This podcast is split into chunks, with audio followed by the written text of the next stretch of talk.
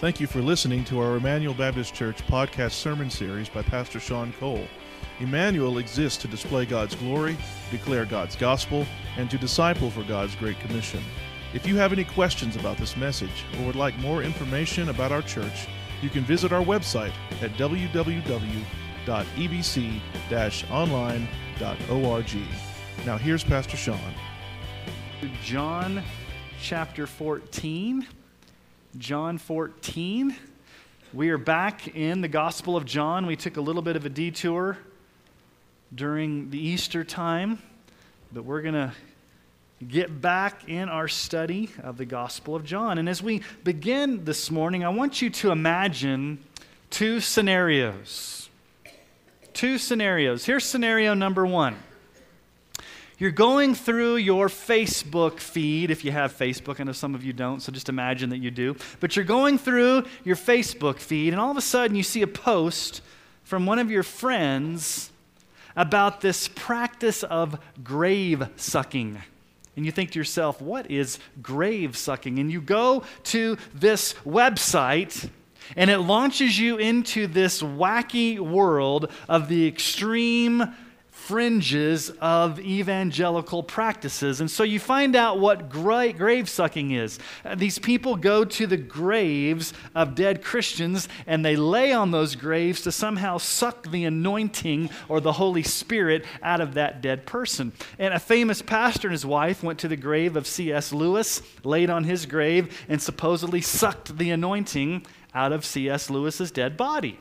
And then you're like, okay, this is weird. It takes you to another website where you go to some YouTube clips of this pastor who's famous for his YouTube clips of smoking the Holy Ghost.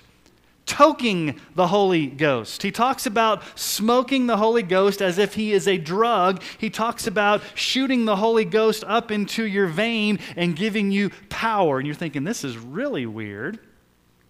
Then you go to another website, and there's this lady that's talking about gold dust, angel orbs, teleportation, out of body experiences, all in the name of the Holy Spirit. And then you come across this other YouTube clip where this, this lady talks about how the Holy Spirit's blue and he floats around like the genie on Aladdin. This is actually what she says. And she says the Holy Spirit's sneaky and funny and he's blue. And you think to yourself, what have I gotten into? And then, scenario number two, a knock comes on the door. And you open the door, and there are two gentlemen there in nice, clean white shirts and black slacks with a little name badge that says, Elder so and so. And they begin to talk to you about their religion, their God, their church, and then they start to talk about the Holy Spirit, and they refer to the Holy Spirit as an it a force, a misty fog that floats around the ether. And so you close the door and you think to yourself, this has been a bizarre day. I've been exposed to the extreme of these issues related to the Holy Spirit, and I've also had a, a major cult show up to my door and talk to me about the Holy Spirit. And then you sit down and you think to yourself, you know what? I don't really know what I believe about the Holy Spirit. It's not something that we talk much about these days. What is this teaching related to the Holy Spirit? So today I want us to see from the scriptures what Jesus himself has to say about the person and work of the Holy Spirit. Because as we navigate through John's chapter 14, 15, and 16, we have some of the clearest teaching from Jesus on who the Holy Spirit actually is. So let's get back to the context here of John chapter 14. Judas has left to go betray Jesus. He turns to his disciples and says, Let your heart not be troubled. I'm going to prepare a place for you. If I go to heaven, I'm going to come back and receive you to myself. And the reason that you can have confidence is because I am the way, the truth, and the life. No one comes to the Father except through me. And by the way, guys, I'm going to the Father. I'm leaving you, and you're going to do greater works than I've done because I'm going to the Father. And that's where we pick up in this whole conversation of Jesus telling them on the night of his betrayal, just hours before he goes to the cross, that he's leaving. That he's going to go back to heaven. And so, as Jesus begins to unpack and teach what this means for him to leave, he's going to introduce us to the role of the Holy Spirit. And so, we're going to come back to this question a lot over the next three chapters because Jesus addresses it over and over again. So, here's today's question Who exactly is the Holy Spirit? Who exactly is the Holy Spirit? There's a lot of confusion out there.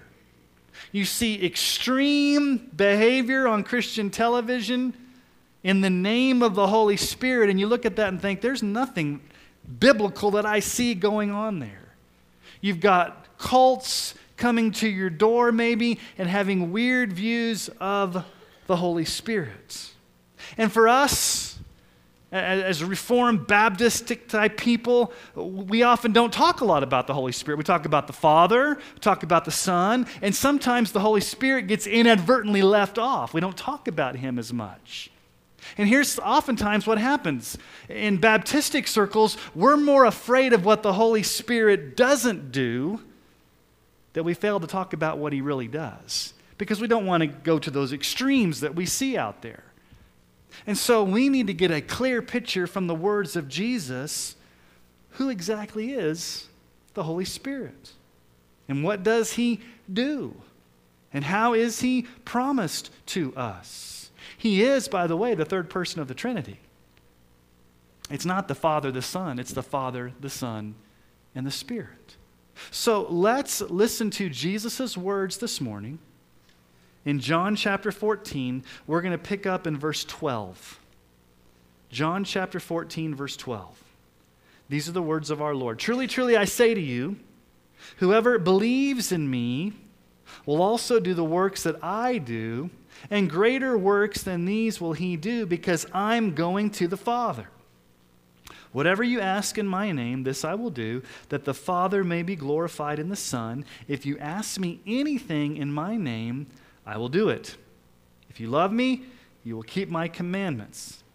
And I will ask the Father, and he will give you another helper to be with you forever, even the Spirit of truth, whom the world cannot receive because it neither sees him nor knows him. You know him, for he dwells with you and will be in you. That's as far as we're going to go this morning. But what I want us to do is to look at three truths that Jesus teaches us about the person and work of the Holy Spirit, right from this passage of Scripture. Here's truth number one. And it may seem elementary, but in this day and age, we've got to address it. Truth number one He is a divine person, co equal with the Father and the Son. In other words, the Holy Spirit is a person. He possesses all of the attributes of personhood. He's a divine person. Now, it's easier in our mind to think of God the Father as a person because we can understand father language.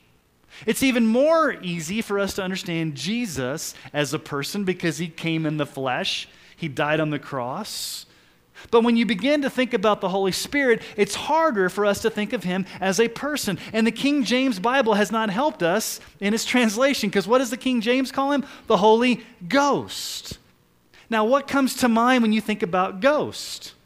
Maybe I heard somebody say Casper, the friendly ghost, or some phantom or fog or some type of mysterious mist. The Holy Ghost. One thing I want you to notice are the masculine pronouns used for the Holy Spirit. Just read carefully. Verse 16 I will ask the Father, he will give you another helper to be with you forever, even the Spirit of truth, whom the world cannot receive because it neither sees him nor knows him. You know him, for he will dwell with you and be in you. Notice him, he a masculine pronoun, a person. It doesn't say it will be with you, it will live in you. The world does not know it. So, first and foremost, the Holy Spirit is a He, not an it. He is a divine person, co equal with the Father, co equal with the Son. The Holy Spirit was not created, He's not somehow less than the Father and Son. He's not somehow subservient to the Father and Son. He's the eternal Spirit of God who has always existed. He is a divine person and possesses all the attributes of God. So we can call him God, the Holy Spirit. So we need to be very careful in how we speak about the Holy Spirit. We don't speak of the Holy Spirit as an it, we speak of the Holy Spirit as a he, a masculine pronoun. He, him. Now, notice what Jesus says I will ask the Father, and He, the Father, will give you another helper. Another.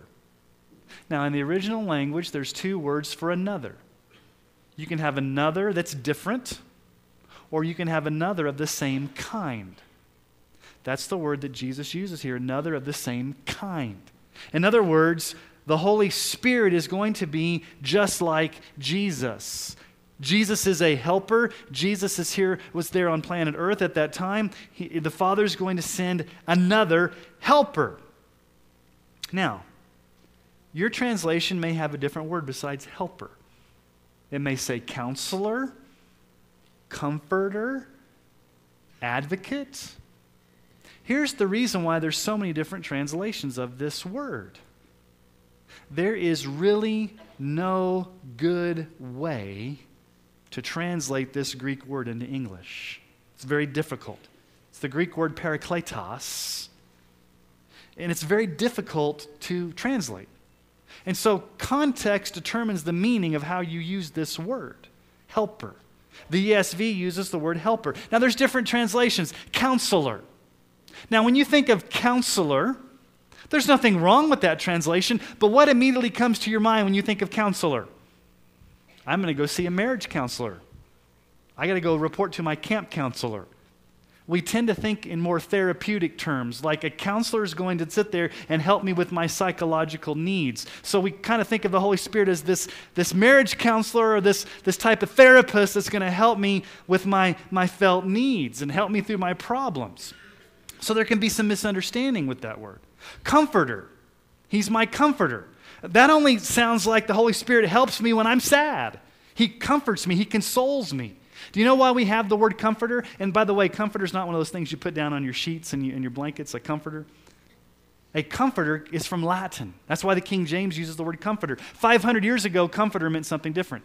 Confortus, with strength. The word comforter, back when the King James was written, meant one who gives strength. But that's not the way we understand the word comforter today. When we hear the word comforter, we think, oh, you're sad. I need to comfort you. I need to console you. We don't think of somebody coming along with strength. So sometimes the word comforter is a little bit confusing. Okay, what about the word helper? Helper's good, but sometimes if you think of helper, eh, there's a, there's a danger in the word helper in the sense that the Holy Spirit's my personal assistant, He's my helper in the sense that I'm sovereign and the Holy Spirit helps me when I need Him, more as He's kind of my, my assistant. He's lower than me. He's not the sovereign Spirit, He's just my, my helper. So it can be misleading. Really, the word is advocate. It meant one who gave legal advice, one who would stand in the courtroom with you and, and be your defense one that would come to your, to your legal aid. But the Holy Spirit's a lot more than just that. the word also was used of troops coming from behind to go to the front lines of battle to bring reinforcements. So you have to ask the question what does this word mean? Well, depending on whichever context you have or, or translation, I think all the translations are good. But I want you to notice something. Jesus does not say the Father will give you help. What does he say? The Father will give you a helper. What's more important? Help from time to time when you need it, or a helper, a person? You see, the Holy Spirit's a promised person. Now, this word parakletos, this word advocate, comforter, counselor, helper, whatever you want to whatever you want to translate it, it's only used for the Holy Spirit except for one other place. And it's in John's writing, it's in 1 John 2 1. It's spoken of Jesus. In 1 John 2 1, My little children, I'm writing these things to you so that you may not sin, but if anyone does sin, we have an advocate with the Father, Jesus Christ the righteous. We have an advocate with the Father. Okay, so let's talk about Jesus as our advocate. Jesus came to earth, lived a perfect life, died on the cross, rose again, ascended back to heaven. Where's Jesus today? Jesus is at the right hand of the Father. He's our advocate. He's our go between. He's our mediator. He's the one that, that, that, stands in our defense so that if any of these accusations come against us, we're not guilty. We're secure in God's presence. And that's what Jesus did while on earth, did he not? He helped the disciples, he led the disciples, he taught the disciples, he protected the disciples, he gave aid to the disciples, he comforted the disciples, he counseled the disciples. But what's going to happen here in just a few hours in the context of John? He's going to go away. He's going to go away. He's going to go back up to heaven. So here comes the question If Jesus is no longer physically present on planet Earth, how's he going to do all those things? And how is it going to spread to just 12 guys to, to believers all around the world? The way that Jesus is going to mediate his presence, the way that Jesus is going to carry on his work as the comforter, as the advocate, as the counselor, as the helper, is he's going to send the Holy Spirit to be another counselor, another helper, in the same way that Jesus was. And so we have to ask the question until Jesus comes back, the Holy Spirit's been given to us to be everything that Christ was to the disciples while they were on earth. He will supply all of our strength. He will supply all of our counsel. He will guide. He will lead. He will teach. He will comfort. He will counsel. He will help. Because Jesus is physically in heaven, He's not on earth anymore. The Holy Spirit's the one that, that the Father's sending to carry on the work of the ascended Christ, to be our helper. Not just help, but helper, a person. So, number one, the Holy Spirit is a divine person, He's the helper. Now, context determines how He helps. What does He help us with? There's a lot of things the Holy Spirit helps us with. And we'll talk about that as we go through this study. But in the context right here, Jesus is very specific about what the Holy Spirit helps us to do, helps us to understand. How is He our helper? It's in verse 17. So here's number two truth number two. The Holy Spirit, He is the divine communicator of truth. He's the divine communicator of truth. Verse 16 I will ask the Father, He will give you another helper, not just help, but helper, a person to be with you forever. Verse 17 even the Spirit of truth now, there's a second title here that Jesus gives to the Holy Spirit Spirit of Truth. This is going to be repeated multiple times. So go over to John 15 26 for just a moment.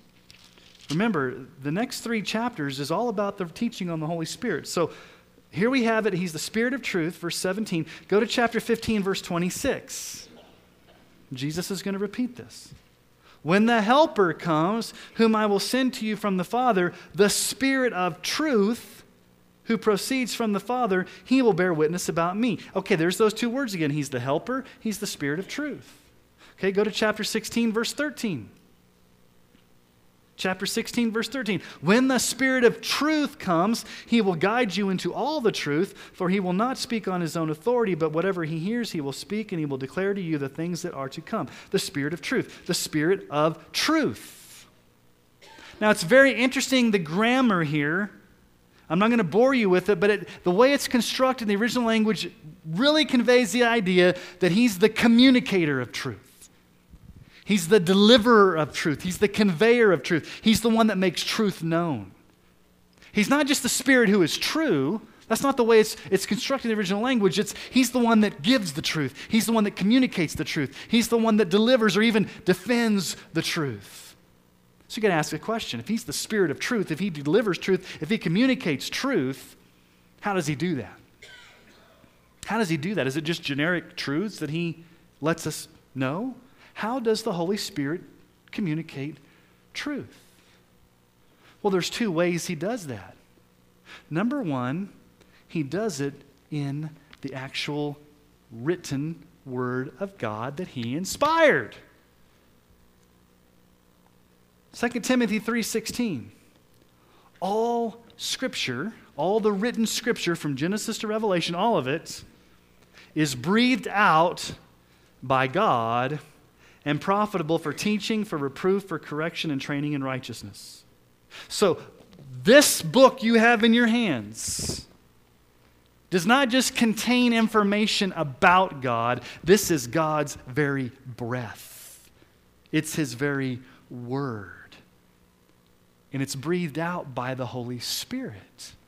The Holy Spirit communicated truth to the writers of the scriptures to make sure that what they wrote down was the exact word of God without error. It's the God breathed truth. Now, how do we know that? Because 2 Timothy 1 20 through 21 tells us this. Knowing this, first of all, that no prophecy of Scripture comes from someone's own interpretation. No prophecy was ever produced by the will of man, but men spoke from God as they were carried along by the Holy Spirit. So the Holy Spirit so powerfully moved in the hearts and minds of the writers of scriptures that what they wrote was the actual God breathed word. And so what we have is truth without any mixture of error in the scriptures that the Holy Spirit himself inspired to write. That's why Jesus says in John 8 32, you will know the truth, and the truth will set you free. But notice what Jesus says here. It's very interesting. I've struggled with this. What does he mean by this? Look at verse 17. Even the Spirit of truth, whom the world cannot receive, because it neither sees him nor knows him. Now, why in the world does Jesus bring in this whole issue about the world not being able to receive or know the truth, or know the Holy Spirit, or, or see the Holy Spirit? You see, here's the issue the problem is not with the Bible, the problem is not with the Holy Spirit. The problem is with fallen people who are in sin. You see, have you ever come across somebody and you've shared the gospel with them and it's just like a brick wall? They don't understand what you're talking about. It's like you're speaking a totally different language. You see, here's what happens the fallen world, those who are without Christ, those who have not been, whose eyes have not been opened by the Holy Spirit, when you present truth to them, when they read the scriptures, it means nothing to them. They can't understand it. What does Paul say in 1 Corinthians 2:14? The natural person does not accept the things of the Spirit of God for they are folly to him. He's not able to understand them because they're spiritually discerned. You see, the world is living in rebellion against God. And, and they rejected Jesus when he first came. Remember? The world did not receive him. And so the world is not going to receive the things of the Spirit. They're not going to understand the things of the Spirit. They're not going to see evidence of the Spirit. It's, it's just going to be a mystery to them until the Spirit does the work of conviction, which we'll get to in a few chapters. The Holy Spirit has to convict. The Holy Spirit has to convert. The Holy Spirit has to open those eyes. But, but lost people are blinded. That's why Paul says in 2 Corinthians 4 4 through 6, in their case, the God of this world, that Satan, has blinded the minds of the unbelievers to keep them from seeing the light of the gospel of the glory of Christ, who's the image of God.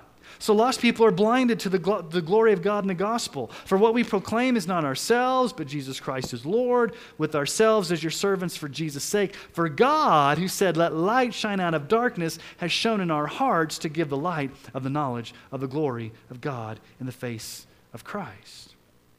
Until the Holy Spirit turns that light bulb on in somebody's heart and mind to, to show them the glories of Christ, it's going to be foolishness to them because they're blinded.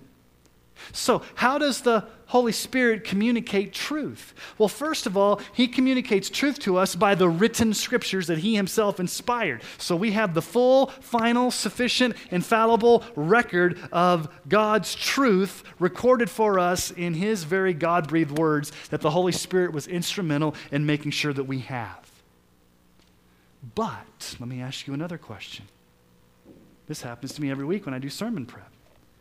How many times are you reading the Bible and all of a sudden you're like, what in the world does this mean? Anybody ever like, I have no idea what I'm reading here. There's another way the Holy Spirit does a work in you. It's called the work of illumination.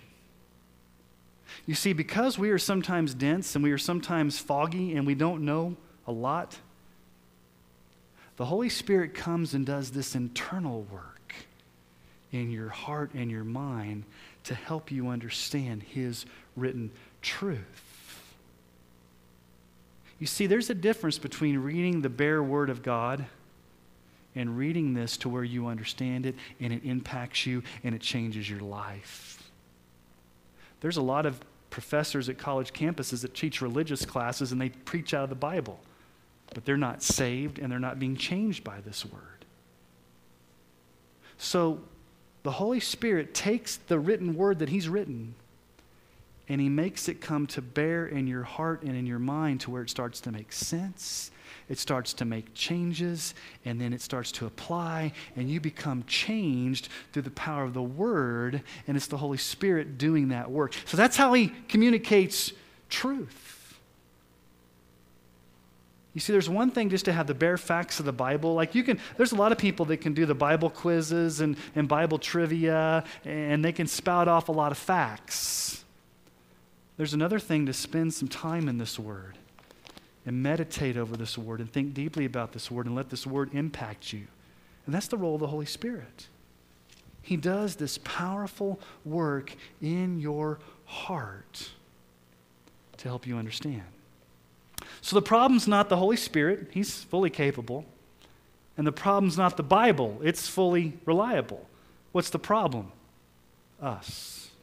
We've got biases, we've got opinions, we've got prejudices, we've got sin, we've got blinders, we've got blind spots. We're disobedient people. And when we read the Bible, we can oftentimes come with our own agenda, and we need the Holy Spirit to do that work of illumination. What does illumination mean? It just simply means turns the light bulb on.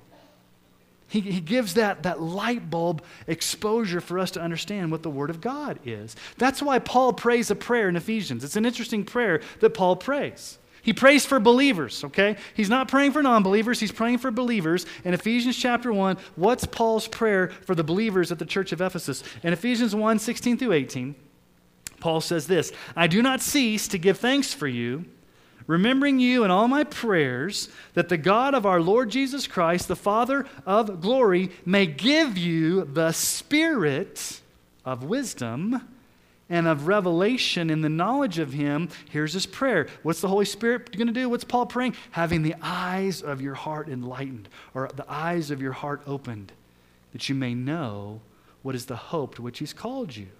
What are the riches of his glorious inheritance in the saints?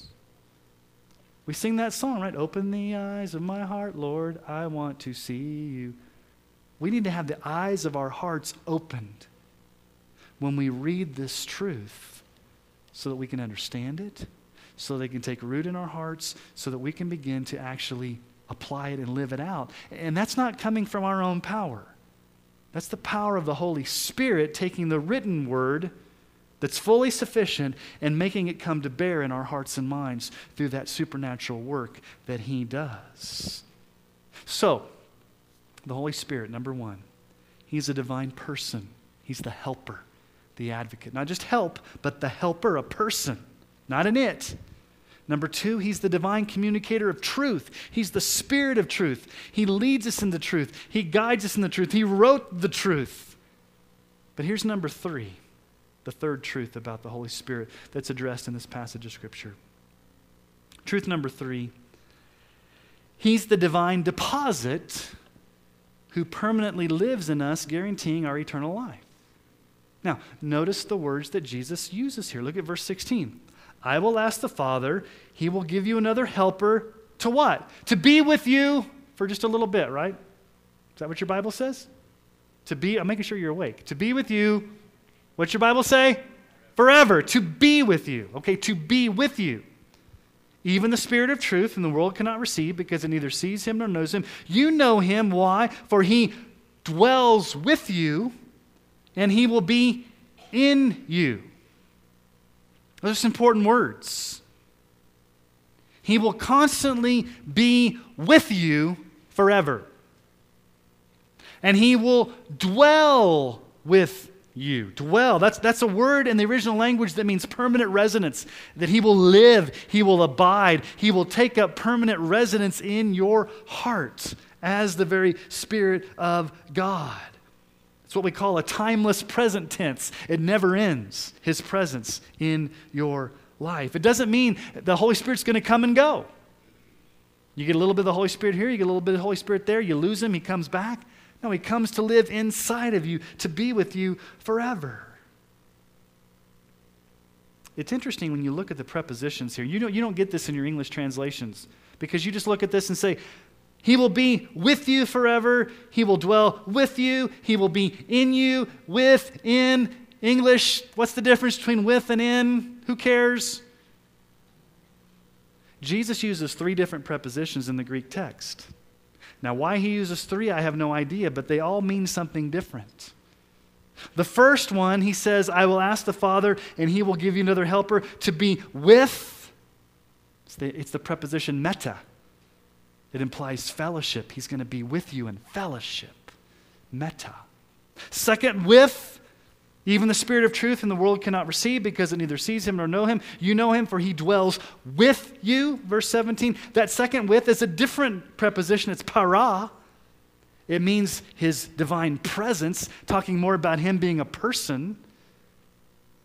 And then notice he will be in you, not just beside you, not just guiding you, not just helping you, but this is radical. He will be in you. That's a blessing the Old Testament saints didn't have. To have, stop and think about this. The very Holy Spirit of God, if you're a believer, lives in you, inside of you, in your heart. Should give you great encouragement on many levels. Because if you're a Christian, you have the fullness of God Himself living inside you as a divine person. Not just a force or a fog or some assistance, but a person taking up residence in your heart. And by the way, if you don't have the Holy Spirit, you're not a Christian. Listen to what Paul says in Romans 8 9. You, however, are not in the flesh, but in the Spirit. If in fact the Spirit of God dwells in you, there's that same word, dwells. Anyone who does not have the Spirit of Christ does not belong to him. Pretty simple. If you don't have the Spirit of Christ, you don't belong to Jesus. 1 John 3 24. By this we know that he abides in us, he lives in us. Why? By the Spirit he's given us. How do we know Jesus lives in us? Because he's given us the Spirit. 1 John 4 13. By this we know that we abide in him and he in us because he's given us his Spirit. He lives in us. Now, why do I say a deposit? A down payment guaranteeing our eternal life. That language comes from Ephesians chapter 1, 13 through 14. Paul expands upon this teaching of Jesus living, or the Holy Spirit living inside of us. Listen to what Paul says about this. Ephesians 1, 13 and 14. In him also, when you heard the word of truth, the gospel of your salvation, and believed in him, were sealed with the promised Holy Spirit, who is the guarantee of our inheritance until we acquire possession of it to the praise of his glory. We're sealed with the Spirit. Now, in that ancient culture, a seal was like a stamp of wax that you'd put on a document. It was oftentimes used as a, as a branding. You'd brand cattle, or you may even brand a slave. And so, a seal, back in that ancient culture, accomplished three purposes. There were three things a seal did that are very, very important to our understanding the role of the Holy Spirit. Number one, a seal was used to authenticate if something was legitimate. So a king would take a piece of wax and it was still hot, he'd dip his signet ring into it, showing that it was legitimately coming from the king. It would be sealed on a scroll, and then when it was presented, you knew it was legitimate. Today we have the presidential seal. So it authenticates the truth. It's a beautiful thing because here's the, here's the point of that. If you are a Christian, the Holy Spirit has authenticated that you truly are a Christian. Your true identity is that of being one who's born again. You're, you're legitimately a child of God. You've legitimately been bought at a price, and you're the real deal in God's eyes because the Holy Spirit has sealed you. He's authenticated your relationship with Christ. But number two, a seal marked ownership. It marked ownership. When you branded cattle, as many of you do, you own that cattle. Unfortunately, they had slaves back then. When you, when you branded a slave, you owned that slave. A seal was a stamp of ownership. And so think about the Holy Spirit. When you are sealed with the Holy Spirit, saying God owns you. God has bought you. You're God's property. You belong to God. You're God's possession. You, you, you're His. But the third thing the seal did, besides just authenticating and showing ownership, it was also a security device if a, if a scroll had been tampered with, you knew it had been tampered with if the seal was broken. If the seal was broken, it had been tampered with. The, the, the, the, the, the, document had been tarnished.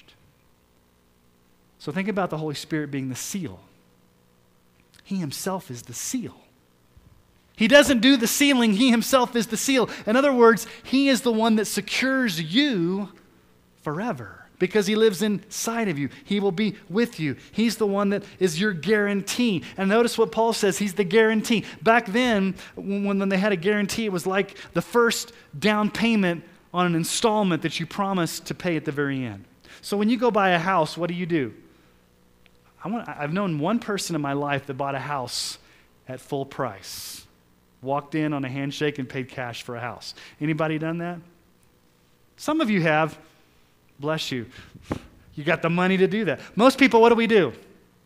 You go put a down payment on a house. And what's your down payment? Your down payment is a promise to the bank that you're going to make your monthly mortgage payments over 30 years and you're going to, you're going to fulfill it, right? And then at the end, you get to burn the note because you technically own the house. It's the same idea here.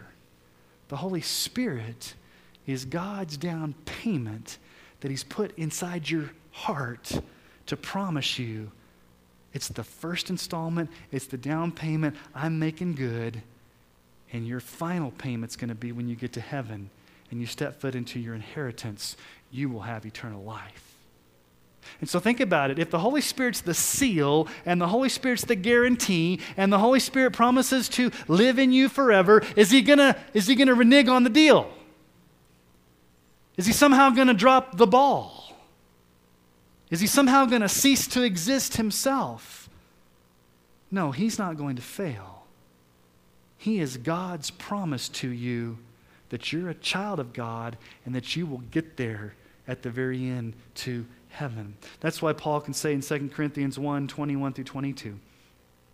It is God who establishes us with you in Christ and has anointed us and who has also put his seal on us and given us his spirit in our hearts as a guarantee. A guarantee of what? Guarantee that we're a child of God. Guarantee that we'll never be lost or fall out of salvation. A guarantee that we will have eternal life. We will have our inheritance. So let's ask the question again who's the Holy Spirit? He is a divine person, not an it. He's the helper, the advocate, the counselor, the comforter an actual person, fully God. He's also the divine communicator of truth. He has written this truth so it's full and final and, and, and, and, sufficient for everything that we need, but He also communicates this truth deep into our hearts and minds, and He's also the guarantee. He's also the guarantee promising to permanently reside in us. Jesus says He will be with you, He will dwell in you, and He will live in you. I don't know about you, but this is a great cause for joy. It's a great cause for security. It's a great cause to thank God for the gift of the Holy Spirit. Romans 5 5. Hope does not put us to shame because God's love has been poured into our hearts. How?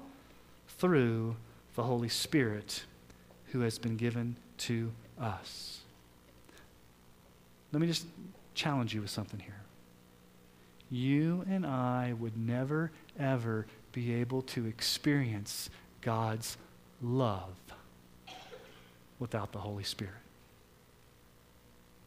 You and I would never be able to experience salvation without the Holy Spirit. Guiding us into truth, opening our eyes to the truth, convicting us of the truth, and then coming to live inside of us as God's gracious gift to us that we can forever experience His love. So let's be thankful this morning that God has given us the precious gift of the Holy Spirit. He's been poured into our hearts as our helper, not just help, but our helper, is the Spirit of truth and the promise to live in our hearts forever as that guarantee until we step foot into heaven to receive our inheritance. So let me ask you to bow your heads this morning. And would you just spend a few moments thanking God that He sent the Holy Spirit of truth to be your helper? And maybe during this time, you need help. Maybe there's something you're struggling with. Maybe there's something that, that you're dealing with. Maybe there's something that you're, that you're just grappling with and, and, and you need help. Well, you're going to get more than help this morning. You've got a helper.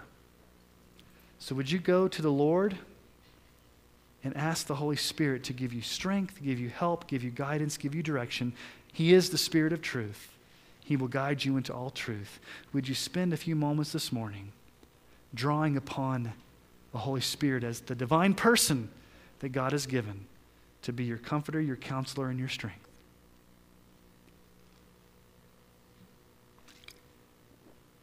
Living God, we thank you that you are a person, a divine person. You're not an it.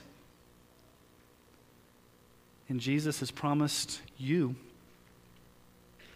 to come be with us, to live in us, to guide us, to be our helper, to be the Spirit of truth. And Holy Spirit, oftentimes we may neglect your presence in our lives. We may not be aware of how you're working in our lives, but we are thankful in this moment that you're inside of us, that we're experiencing God's love because of your presence that you're helping us, you're encouraging us, you're teaching us. You, Holy Spirit, are our source of strength while Jesus is not on planet Earth and until he comes back. In, in spirit, there may be many in this room that are struggling with issues of truth.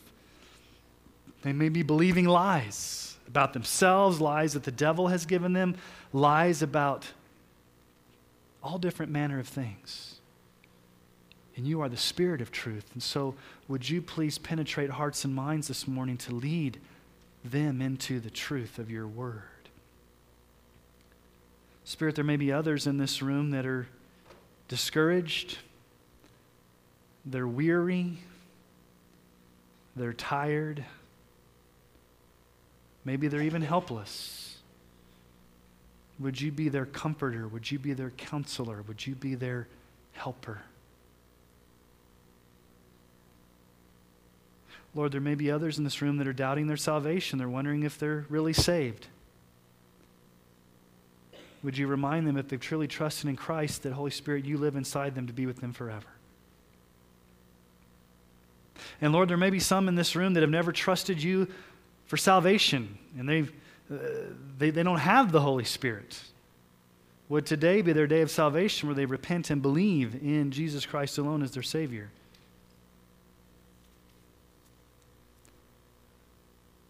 Thank you for granting us grace upon grace when we need it the most because of your great love for us, Lord. It's in your name we pray, Jesus. Amen.